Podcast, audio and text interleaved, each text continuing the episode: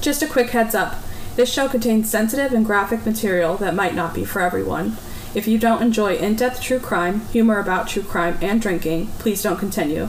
We want to be respectful of the victims in these crimes, but as for the criminal, we just don't give a shit.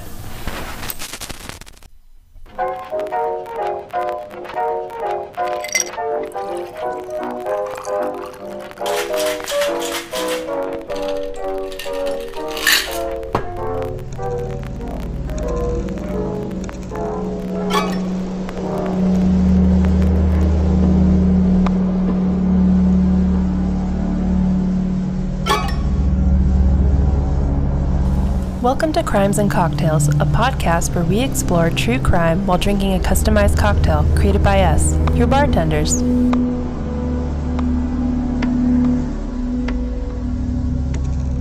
Hey guys, it's Tabitha. And I'm Katie. Welcome back. Tonight we're doing a single episode case to Sacramento's favorite granny, Dorothea Puente. So, Dorothea was a serial killer active in the 1980s and well remembered in the area still. Um, a local theater actually did a Dorothea Puente musical a couple years ago, which is insane. That's super uh, weird. Um, I tried to get tickets, but they would. sold out really fast. Um, like I heard about it and then w- immediately went to get the tickets, and they already sold out. Yeah, actually, um, Katie's been wanting to do Dorothea for a while, but we mm-hmm. kind of kept pushing it back because there's just a lot of true crime stuff happening lately. And Netflix has been yeah. banging out with like the true crime documentaries too. And we're like, oh, this is interesting. Like maybe we can do a deeper dive on this. So we're mm-hmm. finally doing the Granny. And mm-hmm. speaking of Granny or Grammy, our cocktail for tonight, you can thank yours truly for the name, the yes, Graham Reaper. so good. I'm so proud of myself. As soon as Tabitha said it, I was like, yes, it doesn't even matter what it is. Yes, that's what it's called. All right, and to make this cocktail, you're going to take one ounce of vodka and you're going to put it in your cocktail shaker with half an ounce of creme de menthe, and you will see why we're using that particular liquor later on. and you're going to take a half ounce of creme de cocoa. I always want to say cocoa when I see it. I don't know I when I see it like written. I have no yeah, idea I guess, Yeah, you could do that too. Um, cocoa, cacao, cacao, and three fourth ounce of frangelico. You're gonna add ice. And you're gonna shake it up, and you're gonna pour it in a chilled martini glass and garnish with a pinch of cacao, cocoa powder. cocoa powder. yeah. Cacao. cacao. and cheers. I am not putting mine in a martini glass because, truth be told, I don't own a martini glass, so I ain't Either do I. I, I do have my pinky out presentation. so it's the perfect sweet cocktail for the not so sweet grandma. Um, I just so have, I take it sure like a shot personally. it's been that kind of week. it's only it is. It is. I was just telling Katie. So oh, I had a really big fall yesterday, and uh, that's what I get for wearing non-slip shoes in a slippery section at work. it's pretty bad. Pretty bad. I have like over 13, 15, I don't know, bruises all over me. Um, yeah, your 30 sucked. she has a regular too who saw it and just was texting. Don't don't be that. Yeah, person. no one cared. Well, no, my coworker cared. If you're listening, yeah. Brittany cared, but but Simon, the regular, did not care. Simon says I'm a jerk. yeah. Simon just stood there with his face shield, not even his legit mask, and just continued texting while I picked myself off the ground. Don't be a Simon. And then after that, my cat peed on my bed. And then after that, I got a text that uh, someone in Alabama was trying to use my card to spend $100 at the vitamin shop. So, yep. Yep. I'm taking yep. shots. don't be a Simon. Don't be a cat that pees on the bed.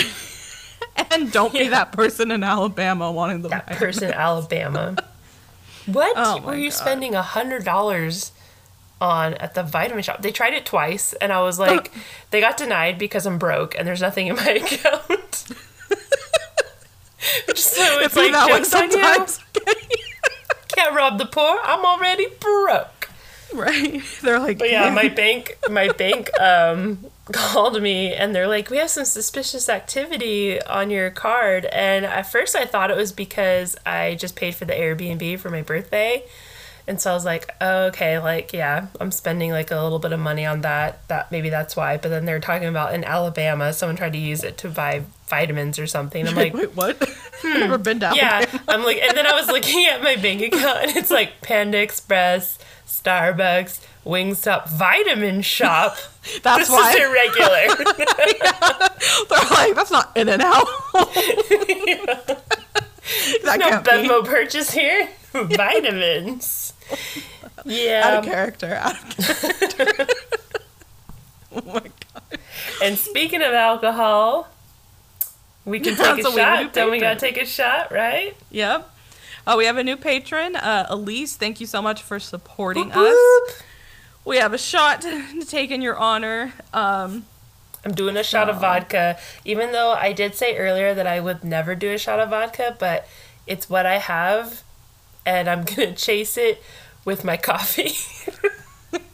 dude, I don't want to make another one of these drinks, even though you know it's cool and fancy and all. I just I don't have the patience to make another martini right now, so I'm just gonna take a shot of vodka, and I've got my peppermint mocha on the side. It'd be you, like you that. gotta do what you gotta do. Gotta do what you gotta do. Time. All right. Cheers, Elise. Thank you so much. You have a T-shirt on the way, and uh, che- cheers or cacao. Cacao. oh, Okay, I forgot how much I hate the vodka. drink that peppermint mocha. so you guys can support us Oh too. Um, Patreon.com slash crimes and cocktails. And then you can also find us on Instagram, which is at crimes and cocktails. Yes, and we have a Twitter now. Um, Oh yeah, that's right. I, don't forgot. really know how to use my Twitter fingers yet, but I'm on there. Uh, well, we're on there at Crimes and Cocktails on Twitter. So find us. I basically got it set up so that we could like reshare a lot of articles of current true crime news. Yeah. But you know, we also have some interesting facts and things about our episodes and stuff on there. I'll try to tweet out. So give us You a see follow some weird tweets at three in the morning. That's not me. That's us learning. That was tweet. Patricia. and also, if you if you are broke like me and you can't even swing a couple bucks towards our way, which is totally fine, you can help us for free by rating us and giving us an awesome review on Apple Podcasts. Someone gave us a one star, and when I find them, we will have a conversation. No, I'm just kidding. I just want to know what we did so bad, okay? Was it the British accent? I know it was terrible. I'm so sorry. What annoyed me the most is that it was just a one star and they didn't explain themselves. Like if they had backed it up, I'd have been like, okay, you got a point. We're pretty annoying. You got a point. We suck. we We know okay, I see. I see what you Our did Our recording Yeah, we- equipment is uh, not even subpar. I know.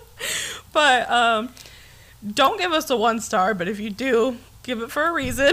give us some. Give us an explanation so we know how to improve. That I guess you're right. That's like what bothers me. Is it's like Yeah. I want us to get better at this. And know what we're doing wrong. Yes, I know the 20 minute tangents are sometimes not okay. Um, and sometimes I've been a little bit too drunk on this show. I know. what? When I listen back, I'm like, oh dear God. You know what, Um, guys? We put a warning at the beginning for a reason. Yeah. It's Sometimes we can hold our Sometimes it's liquor. just Sometimes it's been a hard day. Okay. Sometimes we It's can't. been a hard day. But I just want to know what it was that he was Hmm. like, you know what?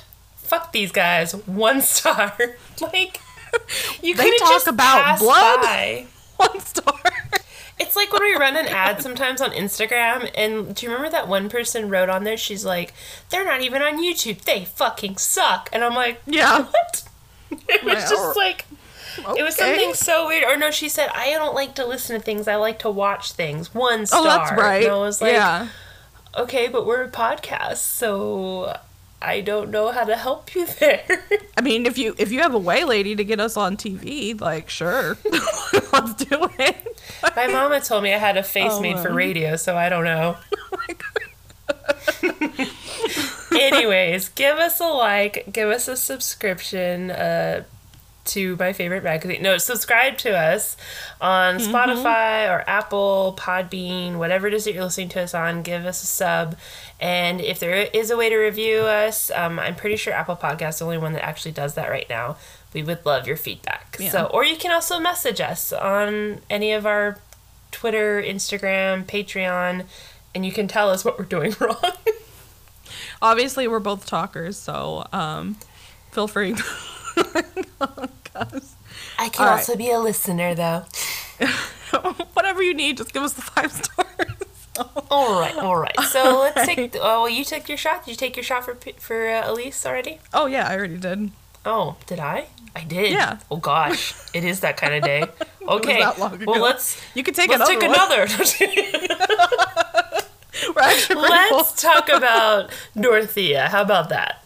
Yes. Okay. Let's get into Dorothea. So, Dorothea Helen Gray, as she was born, um, she was born on January 9th, 1929, in Redlands, California, which is in Southern California. Um, she was the sixth of seven children, although she would later claim there was 19 of them. Um, her parents were both alcoholics and mistreated their children. They were often out of work doing odd jobs or local share or for local sharecroppers or fruit packing plants.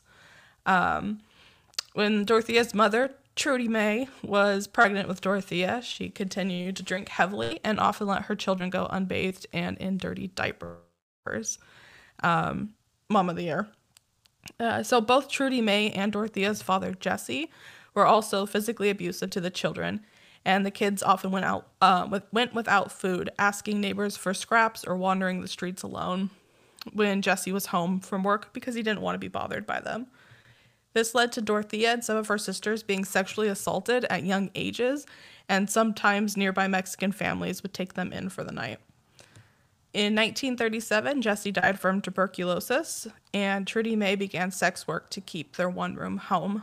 A year later, Trudy May was killed in a motorcycle accident while out with one of her clients, and the children were left orphaned. Um, so, all seven of the kids were split up and they were put into different orphanage, orphanages. And again, Dorothea was sexually assaulted. When she turned 10, one of Trudy May's sisters was able to track down all the kids and took them in moving them to Fresno, California, where Dorothea began to lie about her past. She told people she had 18 brothers and sisters and had grown up in Mexico before moving to California, and that she actually began to teach herself Spanish so that she could support that lie. Um, later became fluent in it, actually. So Some after real commitment. Few, right? So if you want to learn a new language, just reinvent yourself. Say you came from Mexico. They say if people. you like tell a lie enough times that part of you does start to believe it. So Oh, like she legit believed her lies. Yeah, um, I think she I think we see that too like later on. Mm-hmm. Um she does that. And I mean, honestly, if I lived in Fresno, I'd lie about a lot of things. Too. Right? I'd be like, yeah, I'm from Mexico. Just kidding. we love Fresno. I we both graduated from high school in Fresno, so. Mm-hmm. Sanger shout out. Sanger, what up? Um, so after a few years of living with her aunt, siblings, and cousins, the state stepped in and said there were too many children living in the small house, and they removed. But were there nineteen siblings. of them? No, definitely not. uh, so they got removed and then placed in separate foster homes again, um, which is so shitty to get out of that foster care life and then just be like, nope, you're going back. We'd rather have you all split up than living in a small house. I mean, that's um, what they do. They often separate you yeah uh, from your siblings in foster care and usually it is like a space thing you know or like yeah. too many mouths to feed or something mm-hmm. like that so dorothea moved from foster home to foster home until she turned 16 and then she ran away to washington where she began to work as a prostitute in 1945 one of her clients world war ii soldier fred McFaul proposed to dorothea and she accepted they moved to Nevada, where Fred was from, and they got married there. Dorothea began spending a lot of money and wanted to live that rich and fancy lifestyle that she now was able to. The marriage did not last long. Dorothea was a slob. She did not clean the house, and after having their first child, she did not care for the baby at all. Um, she gave their daughter to her mother in law and she just started drinking. She became pregnant again and went into labor while Fred was at work. When she was taken to the hospital, uh, she had the baby and she just gave it up for adoption. When Fred found out what she had done, he filed for divorce, which, yeah, I think I would too. Uh, same, same Fred. Fucking she's a psycho. And Dorothy took most of the money and she went out to LA where she told people she was a widow, which I just God, this poor guy. She, she made up like a huge story that she would tell people uh, how Fred had died in World War II and that like a hero and then people would feel bad for her. They're like, "Oh my gosh, your husband gave his life for the country and now you're all alone." And she would just milk it. That's disgusting.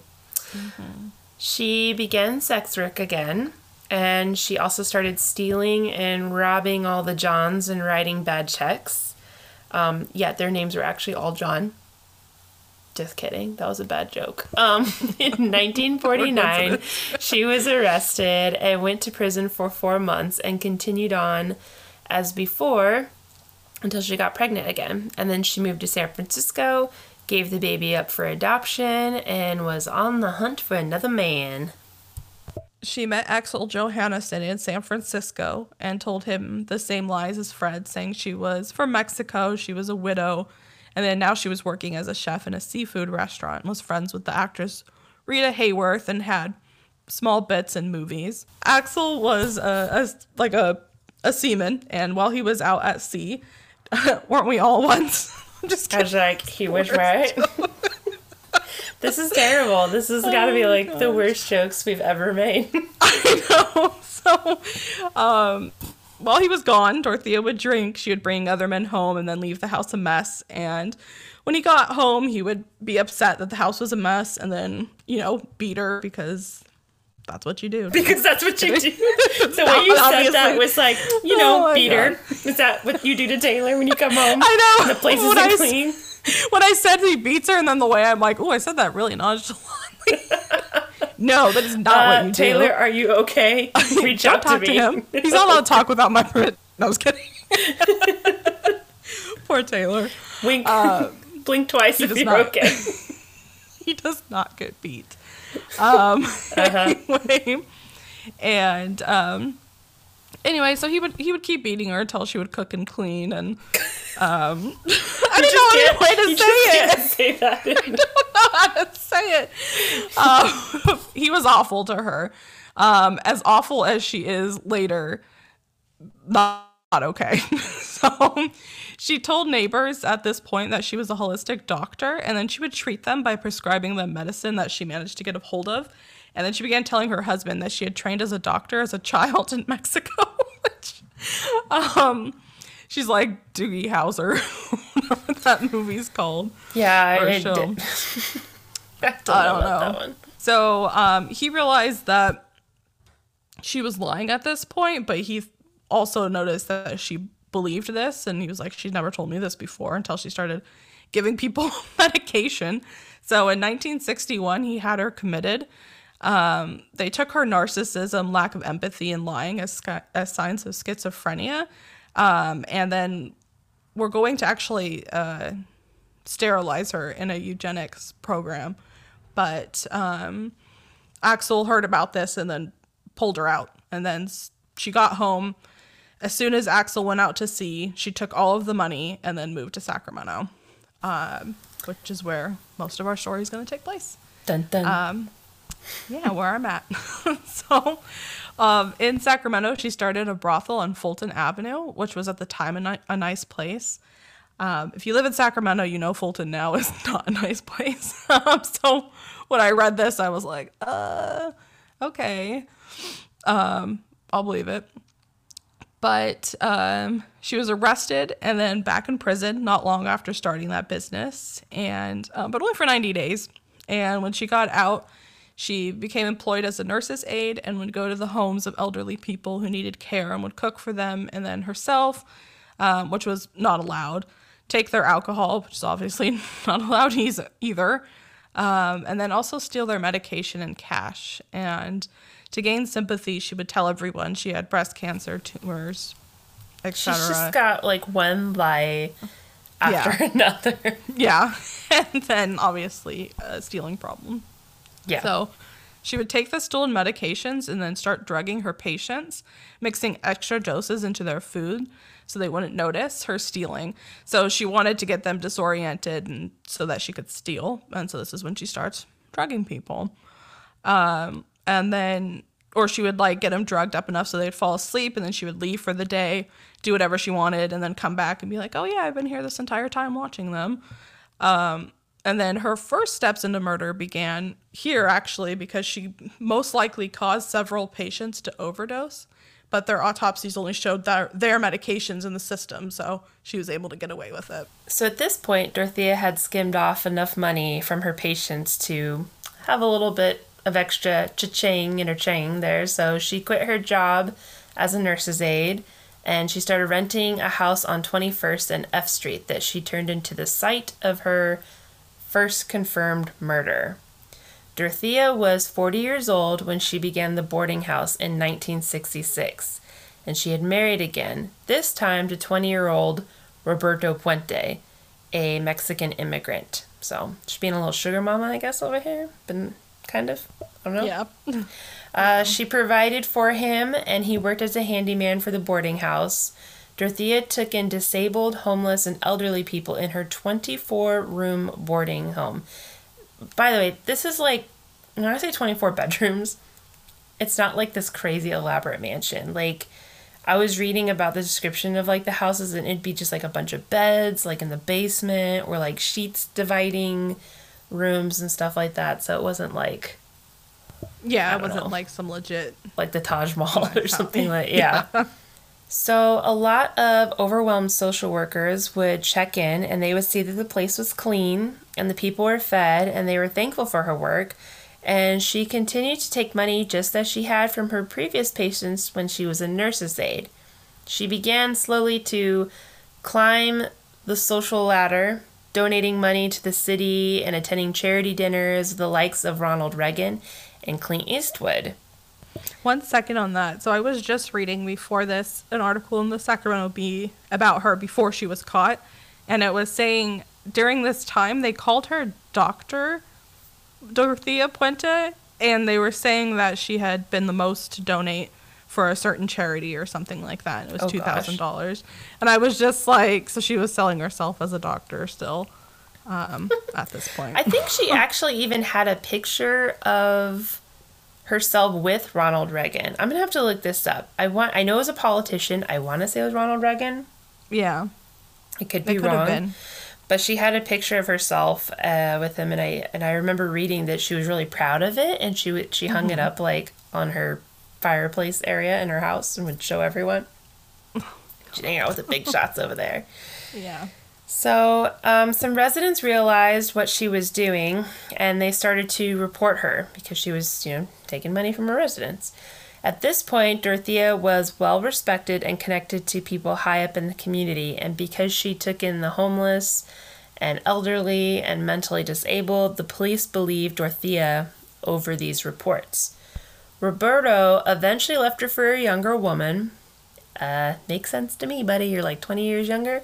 And Dorothea began to go out to the bars, meeting men much older than her and stealing from them. She would get them drunk and drug them. And then she would go to places like the Zebra Club. don't go there ever if you live in Sacramento. It's shady as hell. It's like this little there? dive bar. Oh, I've been there, yeah, a couple of times. Um, okay, so you keep going yeah. back. yeah, there's just something about it. No, um, it's a little dive bar. They have cheap drinks, so it makes it popular, like with college students. But it's also really popular with the creeps. Like, there's so many reports of people getting roofied there. It's insane. Just don't go. That's just like every college bar, That's like Panama Joe's in Long Beach, right? Yeah, It's like yeah. But this place is also just like dirty. So my favorite. So she would meet guys at these bars and put a little something in their drink and they'd be super drunk or you know drugged up. And she would make sure they got back to their house and then she'd get them even a little bit more drugged up and put them on the couch and then she would rob them rob their house Oh, in 1982, police were getting more and more complaints about from people who were getting robbed by Dorothea, and since she was now also robbing men in the community and not just people at her boarding home, they began to gather evidence on this. Um, somehow, Dorothea caught wind of this. I think she had a connection somewhere in the police department, and then um, she realized she needed another way to make money. So she went into a side catering business with a woman named Ruth Monroe. Ruth's husband was dying of cancer in the hospital, and so she had I to just- sell. I like how she went from like doctor to boarding house to catering. It's just Yeah, so she still had the boarding home, but So she was like trades. catering on the side. Yeah, um, and so Ruth's husband, um, since he was he was sick in the hospital, they didn't have a lot of money. It had been a long term illness, so she had to sell the family home and to keep providing for his care, so he could keep his bed at a hospital. So Dorothea was just like, "Oh, you can move in here," and Ruth was just like, "Oh, that's so nice," and moved in with her. Um, and as soon as she moved in there, her health started to take a turn for the worse. Um, and she wrote to her son, said he wasn't she wasn't feeling well, and he was like, "Who's this Dorothea lady she moved in with?" And he came over to visit her. Um, when he got there, he saw his mom was just drinking some creme de menthe. ding ding. Yes, like us. That she seemed tired, but he assumed that she was getting proper care since Dorothea had been a nurse. Um, he was definitely wrong because Ruth was dead by April of 1982. Um, and then the business accounts that she had started with Dorothea were emptied into Dor- Dorothea's account. So all the money that Ruth had got from selling the family home to take care of her husband got transferred into Dorothea's accounts um, which is obviously shitty for many reasons. But um, her death was investigated and ruled a suicide. However, Ruth's son didn't let his mother's death go and kept trying to get police to investigate it more and saying that his mom wouldn't commit suicide. Um, and then when Dorothea tried to leave for Mexico, she was arrested and placed in jail.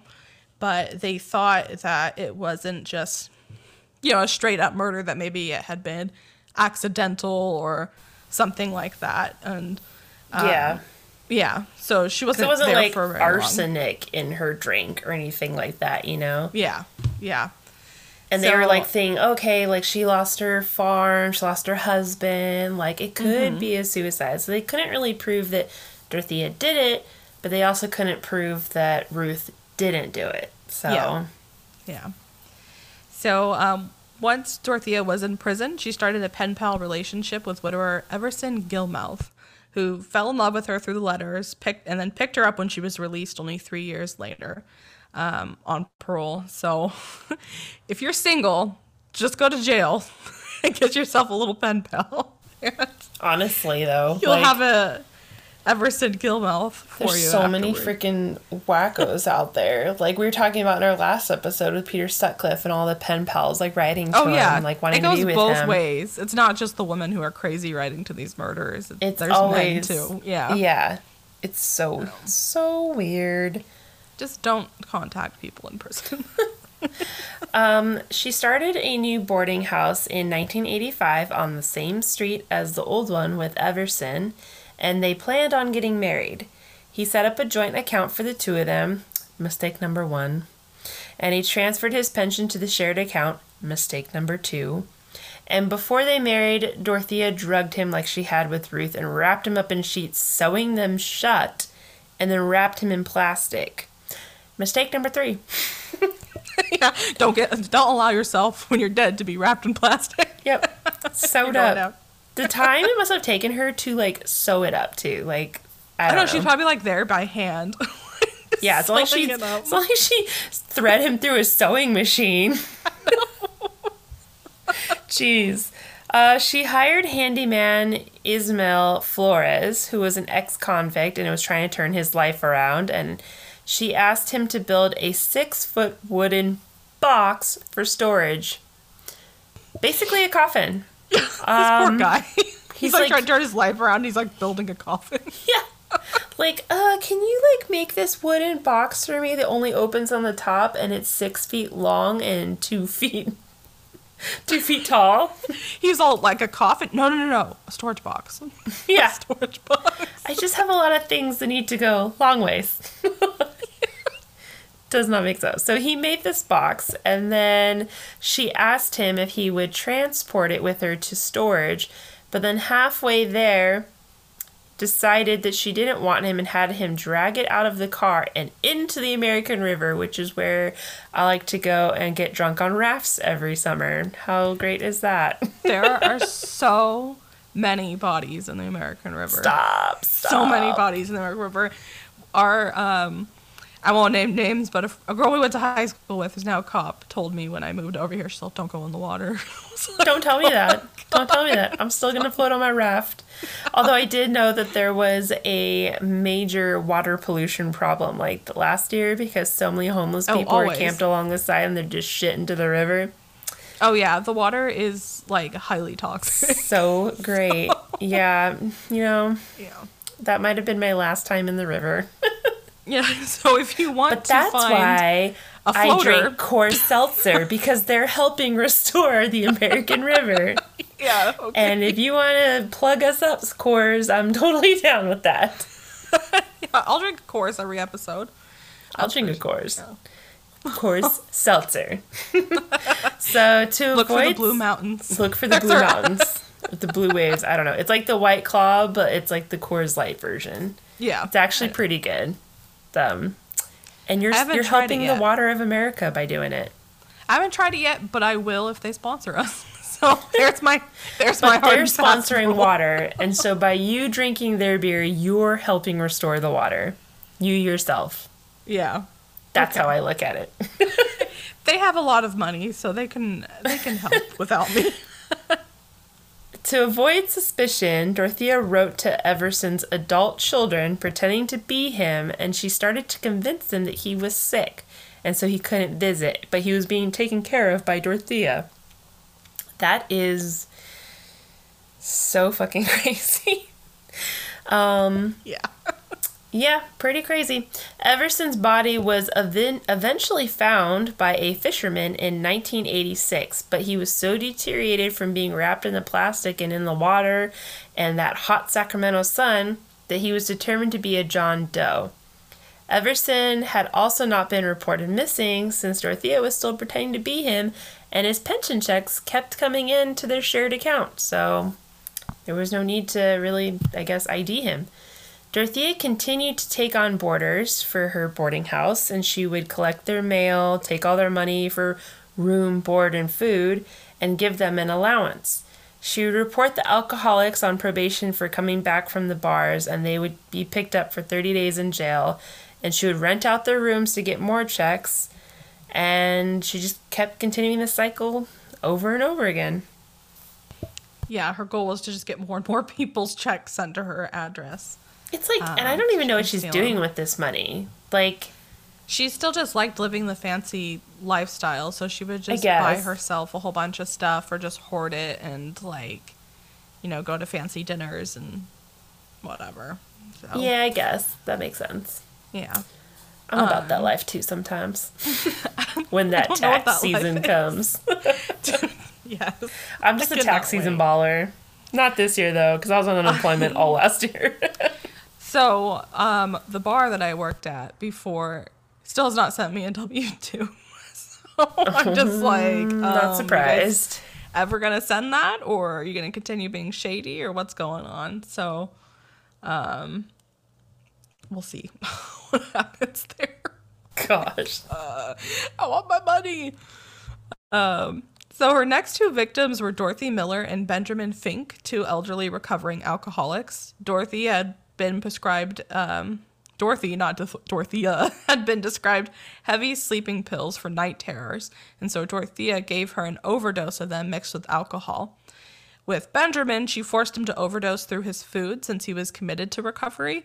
Um, so she just, you know, ground it up, mixed it in his mashed potatoes, and was all, here you go. Um, both Dorothy and Benjamin were so best mashed potatoes. I know, right. Oh, his face just falls into it. So- oh my gosh, poor guy. Uh, both Dorothy and Benjamin were sewn up in their sheets, wrapped in plastic, just like Everson. And then she hired a local homeless man named Chief, who was an alcoholic and ex convict who hated police, so she wasn't worried that he would start talking or something. Um, he assisted Dorothea with the bodies and buried them down in the garden, covering them with fertilizer to cover up the smell.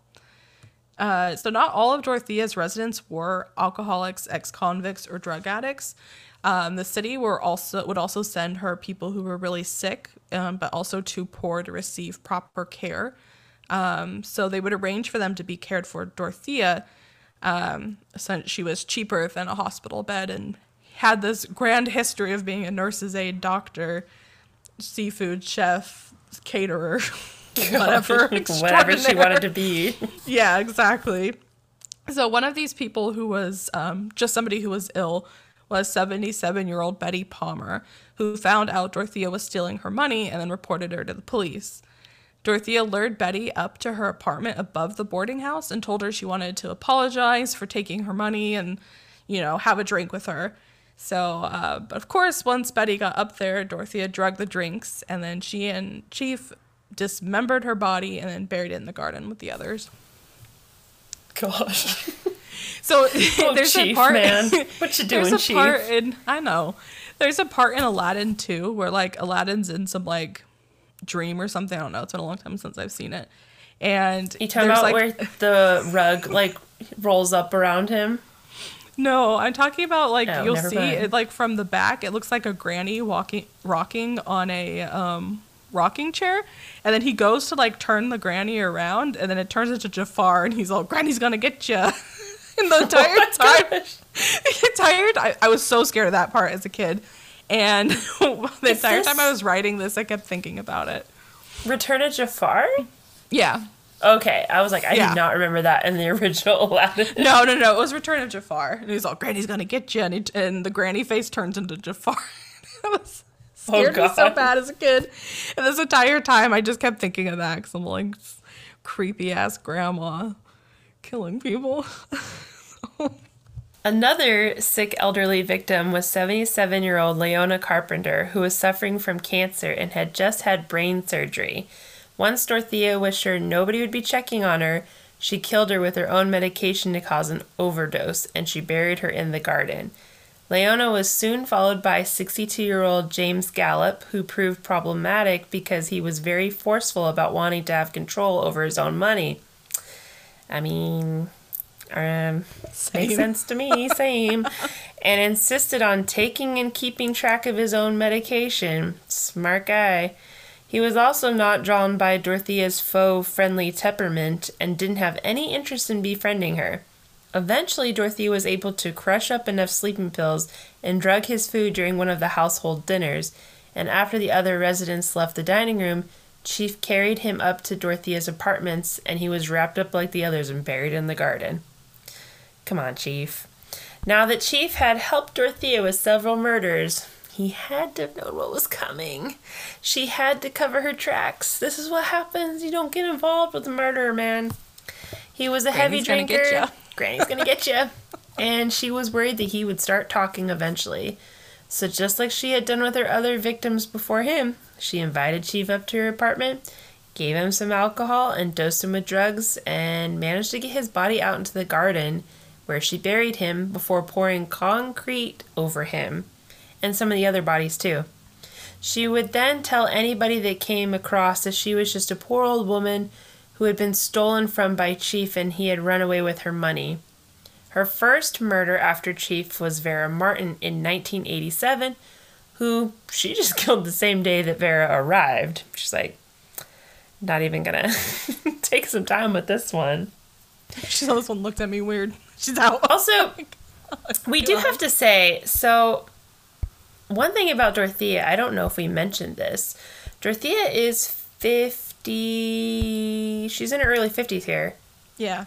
And she made herself look like because as we told you before she so one of the things that she used to do um, like when she was in nevada and she was married to fred is she would like to do a lot of these elaborate disguises and dress up and kind of transform herself which was kind of one of the things that fred actually liked about her and i'm sure you saw the picture he posted on her social media about her and she looks like this really old woman in there. She's actually only like in her early 50s, but she was she had made herself look like she was older by dressing a certain way, having a certain haircut, big glasses, and she would try to pass for like a 70s, late 60s older lady. So no one's really suspecting this little old woman who's gardening at midnight or taking care of the sick and the elderly um, to be doing anything like this. She was also an alcoholic, which helped her look older.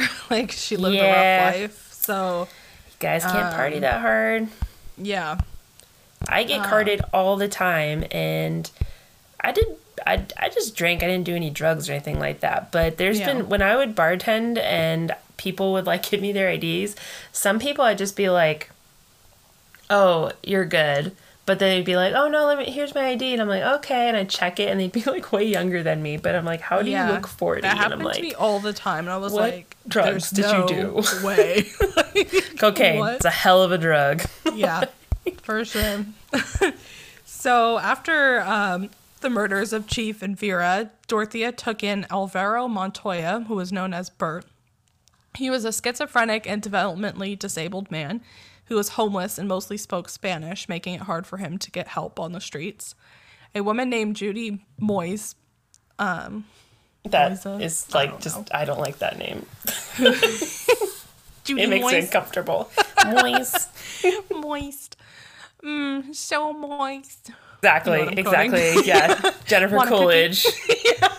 That's what I think of Want a cookie? in um what's that movie Cinderella, Cinderella story. yeah. Mm, so moist. Something stinks and it's not the fish. Yeah. I need more salmon. so, anyway, Judy had worked with the homeless population in Sacramento, and she found Alvaro, and she found out that he just needed help.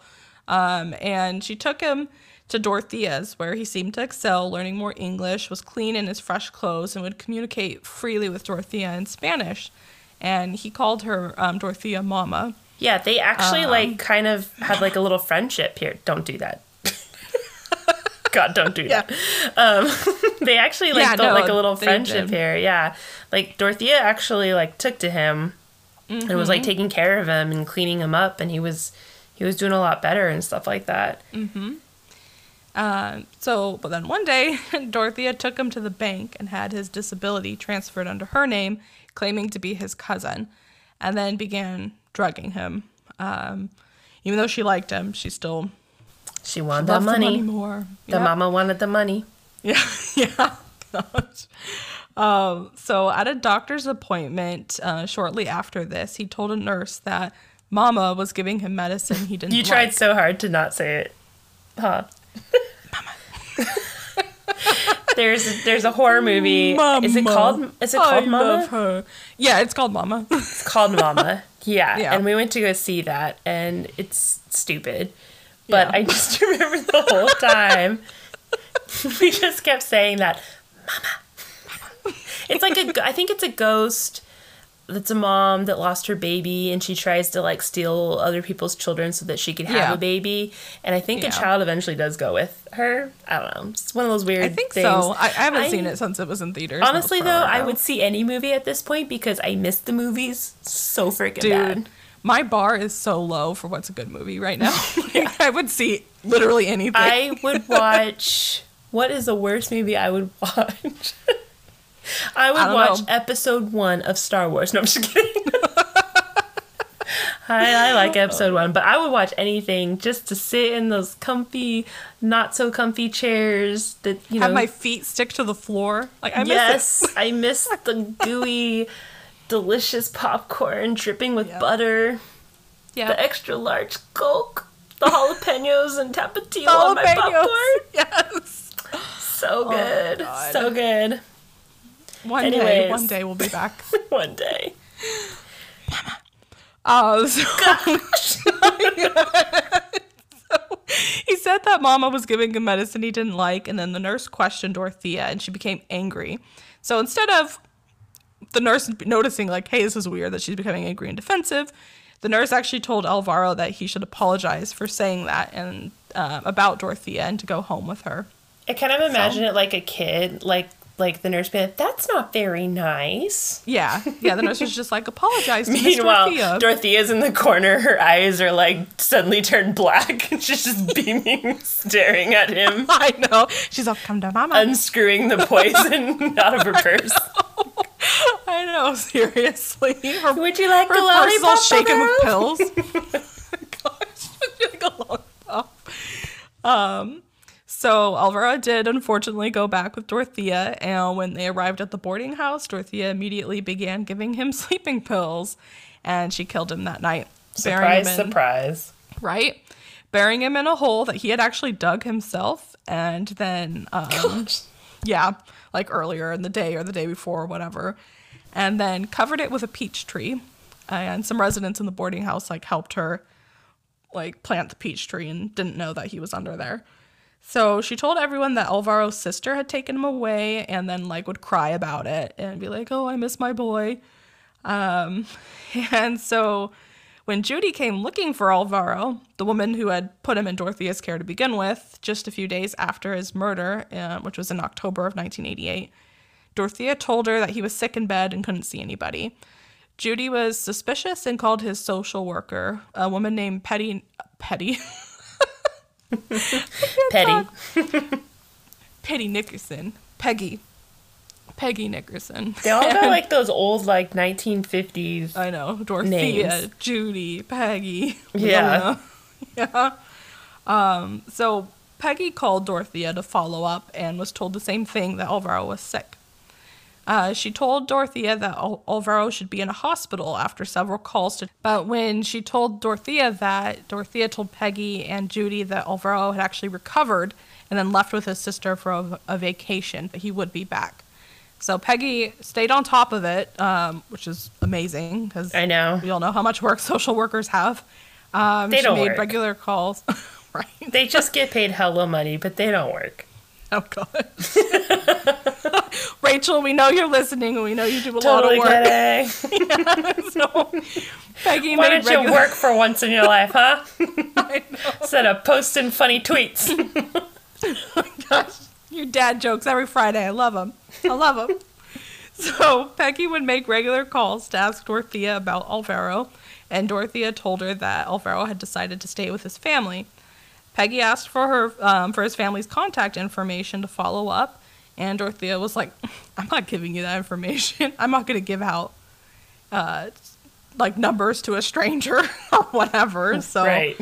um, Dorothea hired a man to pretend to be Alvaro's brother in law, and when he slipped up by calling Alvaro Bert, which was his nickname from Sacramento and a name that his family did not use, Peggy was suspicious and called the police.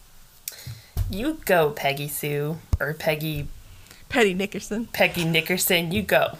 I just want to say Peggy Sue because that sounds way better. Um, On November 11th, 1988, the Sacramento police came to look for Bert at Dorothea's house. They noticed some freshly disturbed dirt in the yard and began to inspect. They asked Dorothea if they could take a look, and she's just very nonchalant about it, like, yeah, sure, go ahead, whatever I can do to help. Um, so they go and they kind of poke around and they didn't even like shovel or anything. They're just kind of like digging a little bit and they come across a very oddly shaped tree branch.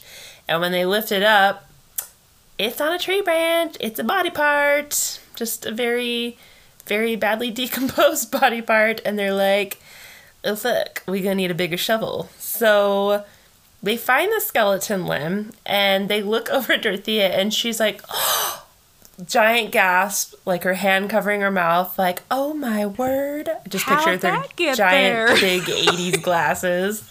what? So they bring her in for an interview. At this point, they don't really. Like, they're not assuming that Dorothea killed anyone because she's this little sweet old lady. But they are kind of like, okay, something fishy's going on here. And it's not the salmon. No, but they are thinking Something stinks and it's not the face. something's going on. And they think that Dorothea knows something and she's not saying something. So they're trying to figure out where Bert is. Um, they don't think that this body part is Bert's because it's just so decomposed that they're like, no, this doesn't make sense. Um, She holds to her story that Bert is still off on vacation in Mexico. She even, during the interview, asked the police to put a trace or a tap on her phone so the police can record when Bert calls back to check in. She keeps trying to like outbluff them through the whole interview. I'm actually going to play this one part of the interview um, where she does a little bit of that. So let me go ahead and play that. There's one or two things I can surmise. That is Mr. Montoya is dead. No, he's not. Okay, Miss that I'm just saying, let me just I'm trying to surmise this and then we'll try to clear this up. That he is dead. And that either he either either John McCauley or, or Mer, what is it, Melvin? Mervyn. Mervyn John. No. either killed him, or that maybe he meant foul play by your hands. That's that's that's my alternatives. I don't know. But my other alternative is that the fact that somewhere in that backyard, Dorothea, that he's lying, maybe along with other people. No. Okay, and I'm also going to tell you that we had this same information a year ago. A year A ago. year ago. Yes, a year ago. So, what I'm telling you is not new to me. Monday, can I hire a, a contractor to go in and tear everything down and dig it up to prove to you that there's nobody there? If, there, if there any digging has to be done, we're going to do the digging. Oh, okay. Okay? What I'm trying to do is Duh. Duh, they're going to do the oh, digging. Oh, okay. Yeah. Oh, okay. And just real quick, the John McCauley they're talking about in that clip is the guy that she hired to pose as Bert earlier on Yeah. the phone. Like Um, she's just she's trying to outbluff them. God. like, well, why don't you trace my phone, or why don't I just dig it up and prove to you? Like, I don't know. It's just I feel Oh. like she's just trying to. She's lied her whole life. That's what she knows how to do. So Yep. yeah, and I think they're trying to goat like goat her right here, like by oh well, if if they didn't do it, then maybe you did it. Like I don't think that they mm-hmm. actually think she did it. I think that they're just trying to scare, like use a scare tactic, to get her Yeah. to like say oh, okay, yeah, John did it or something like that. Mm-hmm. He did it. He did it. So after the interview, they started bringing in teams and the heavy duty digging tools, etc. She is there while they're digging, but she's not arrested. They started finding bodies left and right. So I just want to interrupt you real quick. Um, we forgot to mention earlier with one of her previous victims, it was Betty, and how we said that she dismembered Betty with Chief. She actually decapitated, um, like she took off her head and Betty's hands um, before burying it, and they actually never found Betty's head or hands. Like we don't know where they went. She never found them, but she had cut him off because she didn't want Betty to be identified and she buried it in the front yard. And I was watching one of these documentaries, and one of the reporters there was like, I couldn't get over that we found this like torso of a body buried in the front yard of this like supposed sweet little lady's house, mm-hmm. right next to, I think it was like a, a statue of the Mother Mary. Um, it right was there? uh, Or no, it was St. the Francis Assisi. That's what it was. Yeah, it was Yeah. St. Francis. Yeah. I was like, oh, it's so creepy. But yeah, old lady decapitating people. Jeez. I know. So they're finding bodies, you know, all over the place. And just before they're about to dig up dear old Bertie, Dorothea, knowing that they're about to find him, asks to go grab a coffee at the hotel across the street. She, like, detectives are like, yeah, sure. Simpson, Homer Simpson's out of there into the bushes. Backs out real quick. So they dig up Bert, and then the sheriff's like, okay, where's Dorothea? Dorothea had flew the coop. She had fled to L.A. She was not getting coffee. She was on her way to L.A.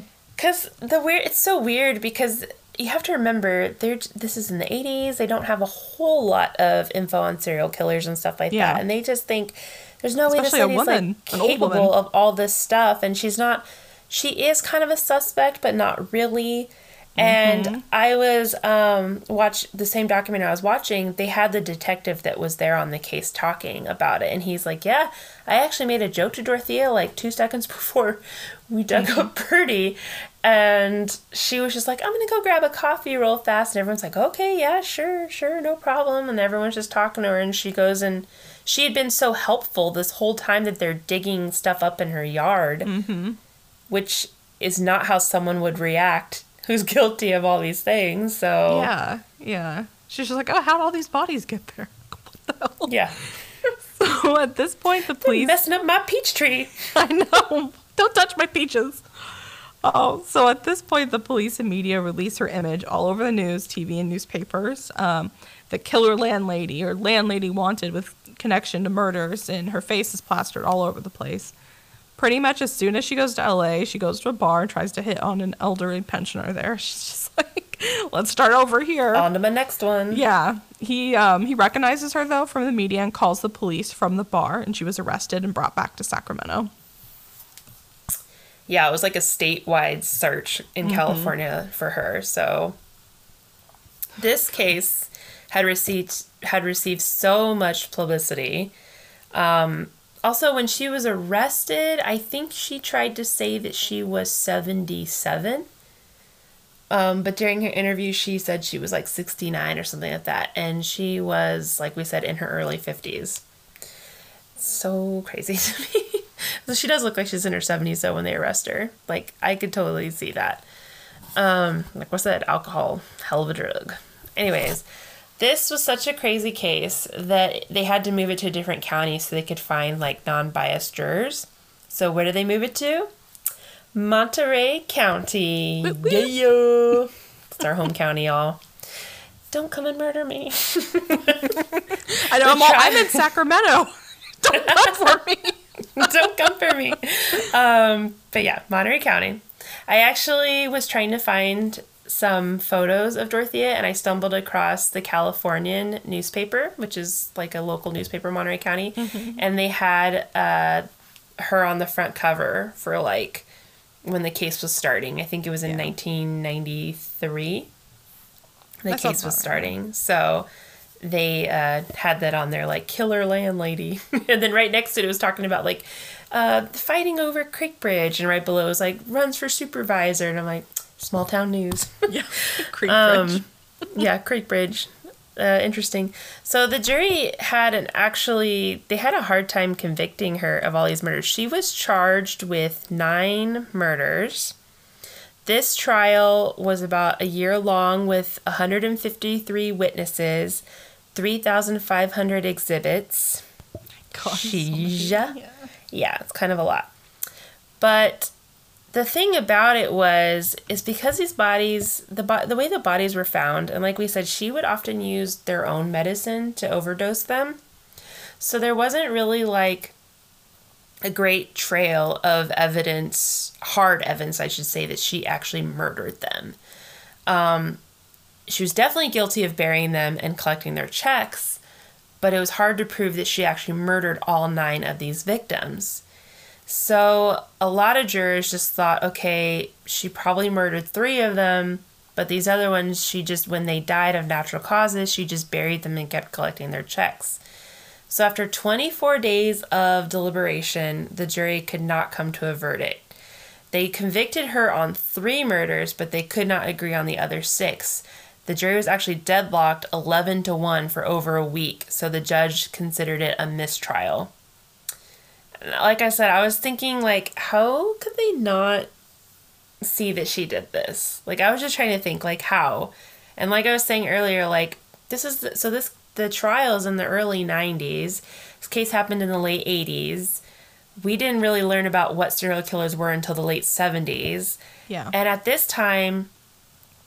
Fe- well, females were and still are kind of semi rare for serial killing. I actually read a statistic today that said that 90% of all murders are done by men. So that's still, still Yeah, today. still. it's- They're so still rare. It's rare. But the thing that they weren't willing to accept at this time is that women would kill for money. Like, they assumed that female murderers would always do a crime of passion, which, if you guys remember Judy Buono, that was clearly for financial gain. Um, I think I'd kill for financial. No, just kidding. But I just, I, I do find it kind of funny that they're like, no, no, a woman would never kill for money. And I'm like, what do you mean? What you mean? I like nice things. I like nice things. I can't afford them, but I like them. Yeah. So they just didn't think like the money was a good motive or a good enough motive. Plus her age and her appearance. There's like this little old granny sitting in court. Um, people just, you know, they had a hard time seeing it. I guess you could say.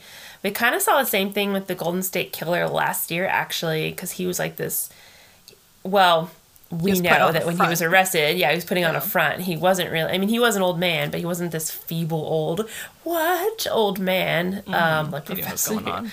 Yeah, he knew what was going on. Um, I remember. I think I sent you like a video on Instagram where someone was like, "Does this old man even know what's going on? He probably didn't do anything." And I'm like, "You idiot."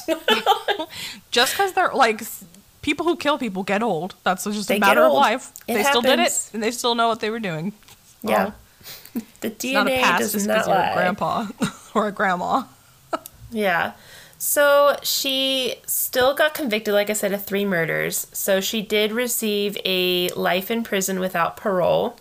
And she served her time in Central California at a women's facility in Chowchilla, California. Um, that was really redundant what I just said. But yes, it was Central California in California. In Chinchilla, Uh, California. Chowchilla. She I was a kid, I called it Chinchilla. Chinchilla. Chinchilla, California. Chinchilla. Chinchilla. such a weird, interesting name. Uh, she maintained her innocence for the rest of her life, trying to say that everyone died of natural causes and she had nothing to do with it. But as we know, you cannot believe a single word this lady says. Yeah. She also had 19 brothers and sisters. Or yeah, 19 was. brothers sisters, and she Grew was born and raised in Mexico as a and was holistic like doctor. super poor, and God. she was 77 when she's really like 52. and a movie star with Rita Hayworth. Yeah, and a movie star. no. Yeah. Oh, while she was in prison, she did a lot of writing and pen paling it up with people, and one of her pen pals was publisher Shane Bugbee. She wrote about enjoying to cook, so um, putting people's pills in their in their cooking. Yeah. It's So, great. I make yeah. the best mashed potatoes. yeah. So, oh, if you could get through your entire serving without passing out, you'll see why. Uh, so Shane brewed up the idea to write a cookbook with her. It's called Cooking with a Serial Killer at nine And ninety you eight can buy on it. Amazon. maybe I was thinking maybe it could be our next giveaway item. I just can't. no. see. like I can't. Gosh. I, can't. I literally like I when I found this out, I was like, I need to see if this is still for sale. Yeah, And yep, and I I saw it on Amazon, and I was like, I cannot believe I this looked too because I could not believe it. I was just like, is this a joke? No, it's there. Oh gosh. Um, so, I, yeah, I just I want it so I can see what it looks like, but I don't want it because I don't want to buy it and support that. It's, it's ridiculous. Oh, she died in 2011 from natural causes, and the house is often in documentaries, um, ghost and murder tours. It's in a 2015 Zach Bagans who does an episode visiting it in Ghost Adventures. Many bodies were buried in this yard. Yeah, that's exactly what he would say. It is the most haunted place in Sacramento. I went in there into the depths of the graves. Is the killer landlady still here, reaching out Are you beyond? here? What was that? What was that? Yeah, Oh, it's just a cow, It was just a, it was just a gopher. Also, in 2019, the house was also um, featured on a reality home show called Murder House Flip, which is like HGD, HGTV meets true crime, and mur- houses where murders I'm here for it. are revamped and then sold. And during remodeling, crews used sonar to see if there were more body parts in the yard. Um, there, so it's on Amazon Prime. You guys gotta try these yet. peaches. Oh my god, the peach tree's They still make there. me feel sleepy after. We Sleepy should have made a peach. tree. Uh, I mean, a peach uh, tea drink. Oh, we could have, yeah. But you know, she was slipping stuff in creme de menthe all the time. yeah, so, creme de menthe was, I think, a drink, her drink of choice for a lot Yeah. of these victims. Actually, It was. She would give them when she would lure them up to her apartment to like poison them there. It would be creme de menthe. Um, she would put you know crushed up in food. She would bake cakes and put it in the cakes. Like, however she could kill them, she found a way. Mash them, bash them, stick them in a stew. exactly. so that's Dorothea Puente, the Sacramento's killer landlady grandma. yep. She's crazy. Yep. There's actually like so much more that I wanted to say about Dorothea, Yeah. like so many more details, but we've been doing so many of these like multi series episodes that we're like, we should probably do a couple episodes that are just like a, short one. Yeah. And it's so hard. It's so hard. Like even now as we're wrapping it up, I'm like, oh man, we forgot about this, forgot about that. Mm-hmm. So you know, that's something you could give us some feedback because we don't really know what you guys want more of. Like, do you like the single episodes more, or do you like the you know one or two, the two to three parter episodes? Like, Yeah. give we'll do them for you if that's what you want. Because we could give you some nitty gritty details Yeah. on things, and you know, give you all the all the gore and everything. But Definitely had to like rein myself in on this one because I found so many details and Mm-hmm. wanted to write it all out. But then I was just like, no, this is going to turn into two episodes. And yeah, yeah. Yeah, it's so hard to do that. So I, I don't know. I was like going over like our analytics, just you know, to try and gauge, like, see how we're doing. And I was like, okay, every time we do like a two or three parter, the first episode gets like the most listens. So I was like, Yeah. that tells me that you guys aren't really like totally down for the two, three parters, but it's hard to know. Yeah. Especially when you give us a one star and you don't tell us why. yeah. They're like, it was in three parts, not a fan, one star. okay. Too much Jeffrey Dahmer. there probably was too much Jeffrey Dahmer, let's be real. There was Yeah, definitely whatever. too much Peter Sutcliffe. I like hated that one. Dude, there was too much Peter Sutcliffe like 10 minutes into the first episode for me. I Oh, just God. was not interested. Too much. Too much. But that's the way so our sources for Dear Dorothea Puente are Buried Beneath the Boarding House, a book by Ryan Green, The Sacramento Bee, which is a Sacramento newspaper, crimemuseum.org, and LA Times. I kind of summed it up there for you. Yep.